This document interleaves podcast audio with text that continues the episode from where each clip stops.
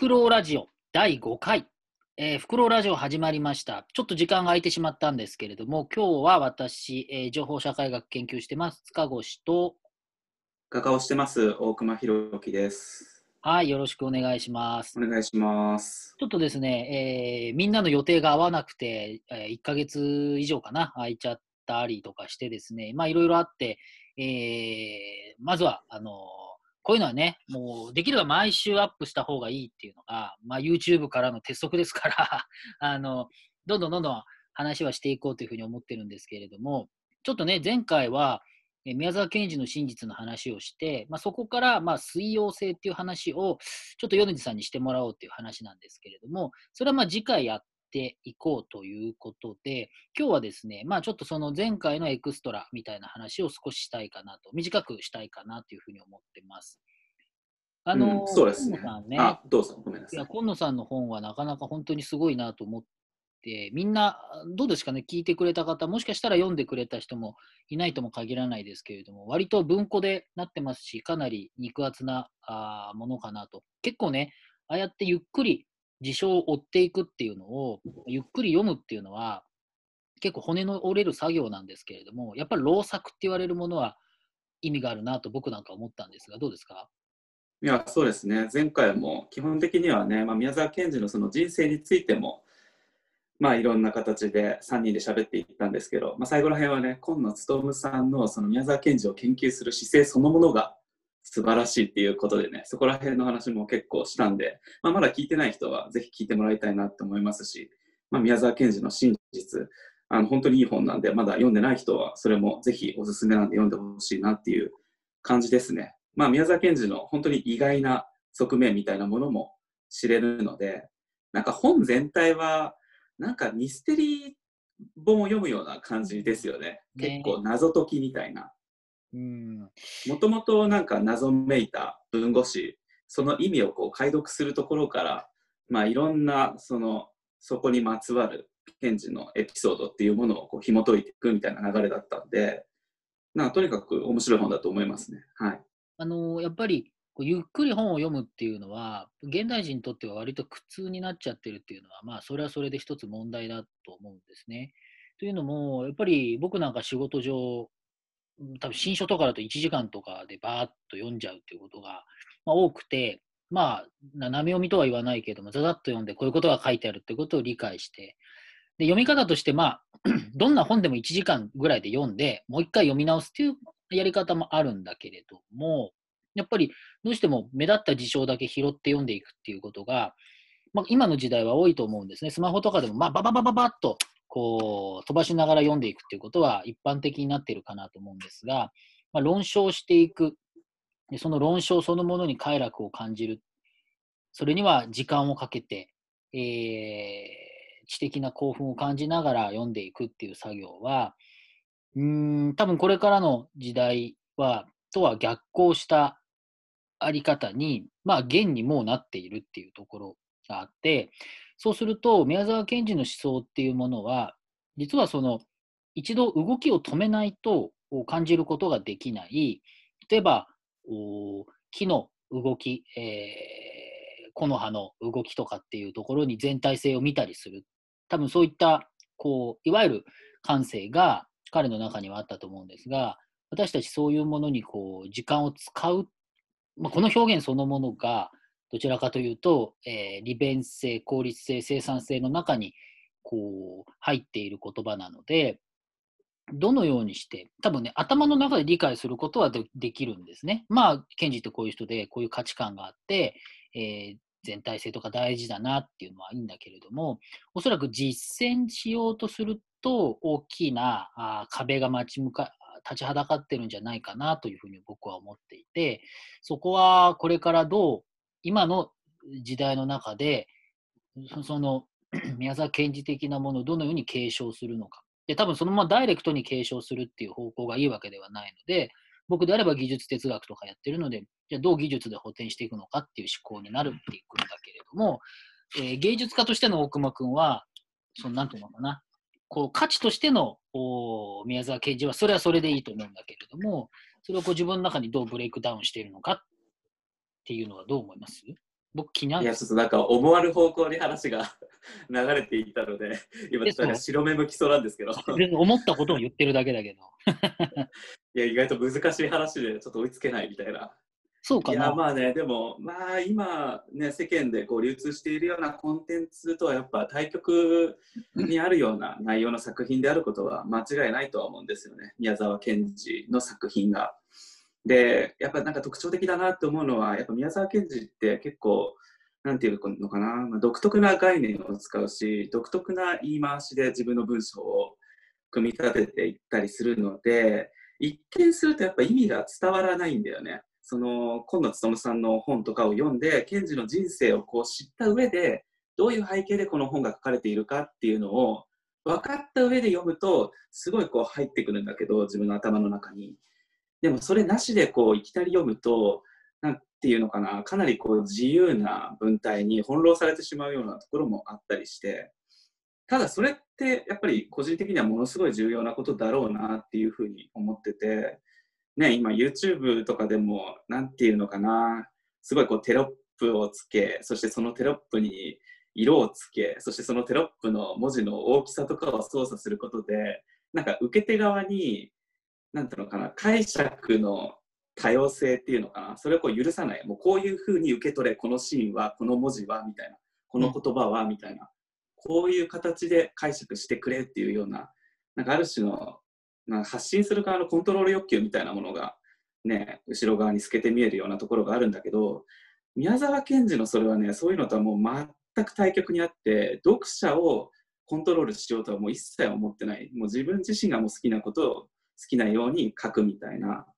うんで、春と修羅っていう宮沢賢治の中で一番有名な詩集があるけど、宮沢賢治の中ではあれ、詩っていうのを詩ではないこれはっていうふうに、やっぱ出版当初から言い続けてて、詩集っていう、なんか最初の最初のとこにも書いてますよね。スケッなんかこれは新章スケッチだみたいな、ね。そうスケッチなんだこれはあくまで心の中にこう訪れた情景のスケッチでしかないんだっていうのをやっぱ強調してたっていうことは、まあ、なかなかこれは意味意味がないことではないなって思いますよ。うん。だからそういう今塚越さんが言ったようなことで言うとその豊かなね読書系読書体験っていうことで言えば、うん、なかなかやっぱり現代人からうん少しうん遠ざかったような価値観とか感性みたいなものがねやっぱ賢治の本の中には内包されてるだろうなとか思うし、そうですね。うんまあ、ただ、その、もちろんどの時代にも宮沢賢治的な人はいるだろうし、どんな、ね、えー状況にあっても少数いると思うし、当時にあっても少数派だったと思うんだけれども、まあ、他方でやっぱり、あの実際は難しいものがいいんだっていう話にもその議論っていうのはこうついなってしまってこう今はダメで昔の方が良かったんだっていう議論にどうしても陥りがちになってしまうわけですけれどもなんかその、お例えば今テロップの話を出してくれたけれどもテロップっていうのは発信者の方が相手にとって分かりやすいっていう思考もある。まあそういった意図うんでやっているもちろんそうですね。もあるし、逆に言えば受益者の方がそうじゃないと見たくないと思っているだろうという視点もあるわけですよね。その意味では、あの発信者と受受益者の、まあ、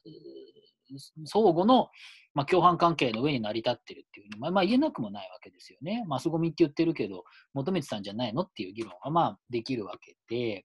でやっぱり最近思うのは、あのこう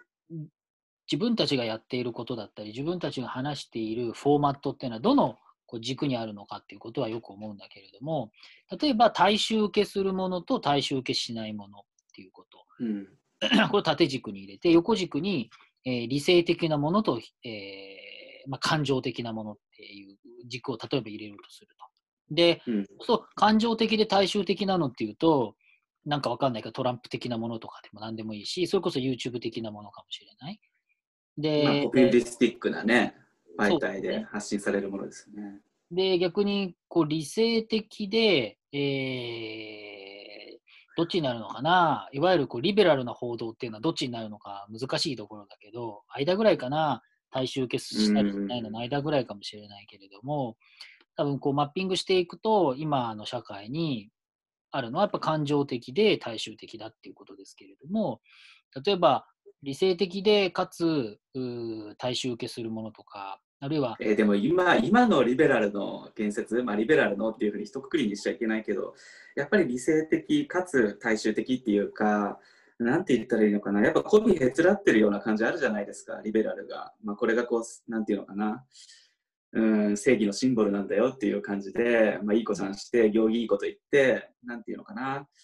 まあ、みんなに、全員にとってこう当たり障りないようなところで、こう、言説組み立ててるような側面ってやっぱあるけど、俺の考えだとなんかな理性理性的であるっていうことと大衆的であるっていうことが組み合わさるっていうのはね結構最悪なことだと思ってて個人的には。うんやっぱり理性的なものっていうのはな本当の意味だと何て言うのかな少数の人にしかこう伝わらないものとして何て言うのかな、まあ、表現するものだと基本的には思うんだよね。理性的かつ大衆的っていう風になっちゃうともう教科書通りの通り一遍なうん、行儀のいい正義論にしかやっぱならなくて、誰の心もこう動かせないっていうふうに思う、教科書っていう言い方は多分いいと思うんですね。でも例えば、さっきトランプの例出したけど、最初はもしかしたら大衆的だけど、あ大衆受けもしない感情的なものだったのが、いつの間にか感情的に、うん、要するにこう位置が推移したっていうふうにも思うんだけれども、多分僕たちはこ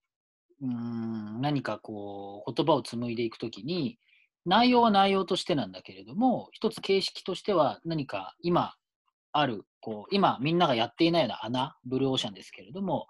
どこの軸を探していくのかとかっていうことも必要だろうし、その一方であの変わらないいい価値ですよね。その価値をこうどう伝えていくかっていうのも必要になるかなというふうに個人的には思ってますけれども、もう、うーん、なんだろうね、あの、その、内容も大事だし、形式も大事だと両方思ってるんですよ。だからこのポッドキャストのフォーマットもやっぱり20分以内ぐらいにしようかって話とかしてるし、どうしてもそれは聞きやすいものしか我々聞かなくなってるし、さっきもちょっとした打ち合わせの話で言ってたけれども、やることがいっぱいあって、パソコンのデスクトップ上にいろいろガチャガチャあるんだけれども、かといって、フォルダにあの読もうと思ってた本とか、なんか PDF とかをフォルダに入れた瞬間、もう一生見ないっていうのが確定されているので、あのそれぐらい忙しいから、僕たちどんどんスヌーズ機能で、こう要するに教えて、これだよ、今この時間だよってことを言ってくれないと、情報をさばけないと。でもそのあり方そのものは宮沢賢治と全く違うわけですよね。まあそこを比べるんであればね、それはそう。宮沢賢治的なものと、を反宮沢賢治的な方法で普及させるしかないっていう矛盾を抱えたやり方があるわけだから、その点はもう少しこう技術周りというか、なんていうかわからないけど、まあ、今の社会全体で求められている方ななんかあり方っていうのがあるんじゃないかなと、僕なんか個人的に思ってますけどね。まあそうですね、すべてにおいて、まあ、バランスが大事だとは思うんですけどね。まあ、今の、まあ、現代社会においてはね、なんていうか、その何かを理解するとかっていうことにおいてもそうだし、誰かに何かを伝えるっていうことについてもそうだし、やっぱちょっとなんかバランスが崩れてるような面があったりしてね。ねで、まあ、多分俺らはみんな、まあ、塚越さんもそうだろうし、俺もそうだし、あと前回はね、出てくれた米次さんとかもそうだし、やっぱ宮沢賢治の、ね、本読んだり、詩を読んだりしたときに、すべてを別に理解できてるわけでもないし、なんかすべてにこう共感してるわけじゃないんだけど、でもなんだかちょっとよくわからない部分も含めて、あ、なんかすごい好きだな、みたいな、そういうちょっとこう、もやっとしたようなやっぱ感情がベースになって宮沢賢治に興味を抱いてるっていう部分があると思うんでね、そういう全部こう言葉でそれを説明しきるっていうわけじゃなくて、なんかちょっとこう見合るようなね、感覚で、このラジオとかもね、まあ、回数重ねていければいいなっていうふうには思ってるんですけどね。ねまあ、あの、うん、ミッション・フーコーが快楽の活用って本を書いてますけど、あうん、ブレジールっていうんですけど、その快楽っていうのは今、じゃあ何をもって快楽なのかっていうの多分難しい議論になってるなと思って、まあ、じゃあトランプさんとか拍手をするタイプのプレジールもあるけれども、例えば今日実は収録してる日10月25日ですけど、夜中ライフっていう TBS ラジオの番組、今日僕がメインパーソナリティなんですけど、あのディストピアとユートピアの話をするんですけれども、あの遠藤利明さん、えー、っていう方のディストピアフィクション論っていう本を読んでいたら、虐殺期間の話していて、伊藤計画があれた虐殺機関っていう小説、まあ、映画にもなってますけれども、まあ、高度に管理された社会の中で、兵士たちはあの通覚マスキング、あと感情マスキングされているので、あの痛みとかを全然感じない、感情もなかなか感じないっていう世界観があって、やっぱりその、最終的な統治っていうのは感情のこうマスキング感情の統治なわけですよね。で、やっぱり楽しいことも含めて、どういうふうに快楽、人々の快楽を統治していくのかっていうのは、それは19世紀のビクトリア朝とかでも、こう、生殖行為の統治が行われていたわけだけれども、考えられていたわけだけれども、うん。今あるこの快楽の形っていうのは、うんなんかもっともっとこう多様なあり方があっていいと思う一方で、なんでしょうね、なんか非常に確一化された部分も増えてきているような気もしますし、こう、快楽っていう観点から考えると面白いかもしれない。まあ、あの、宮沢賢治は、あの、ずっと童貞で、あの、マスターベーション多分してなかったんじゃないかな。え、いそんなやついるの？でも、なんかあの、そんな話出てましたっ学け生のあの宮沢賢治に教えてもらったみたいな人の話だと、うん娘しちゃうんだよねみたいなことをちょっと笑い話のように言っていたっていうのは、なんか読んだことがあるから、もしかしたらそういうとこあるのかもしれない。要するに、けだものっぽいっていう、ね、当時のあの感覚でだから、今との道徳は違うけど、なんかそういうのが嫌だっていうことでしていなかったとかもあるし、じゃあそれは快楽としてどういうことなのか。単純に快楽っていうのは、あの甘みとかね、なんかそういうのをこう刺激することだけが快楽ではないので、まあ、賢治的な快楽っていうのの今のあり方っていうのはもうちょっと考えていく。で、それをこう、じゃあどういうふうに伝えていくのかっていう方法論なんかも必要かなと思いながら、雑談と言いながらなんか雑談になんなかったな。なんか結構難しめの話をしてますね。いや、すいません。まあ、快楽。話したし、なんかそんなことを最近思ってるというわけでございます。そうですね。なんか快楽、快楽ね。もちろんその快楽を自由な感じでね、発露しちゃうと、まあ、社会生活上困難に陥ってしまうからさ、ある程度コンあのコントロールはしなきゃいけないんだろうけど、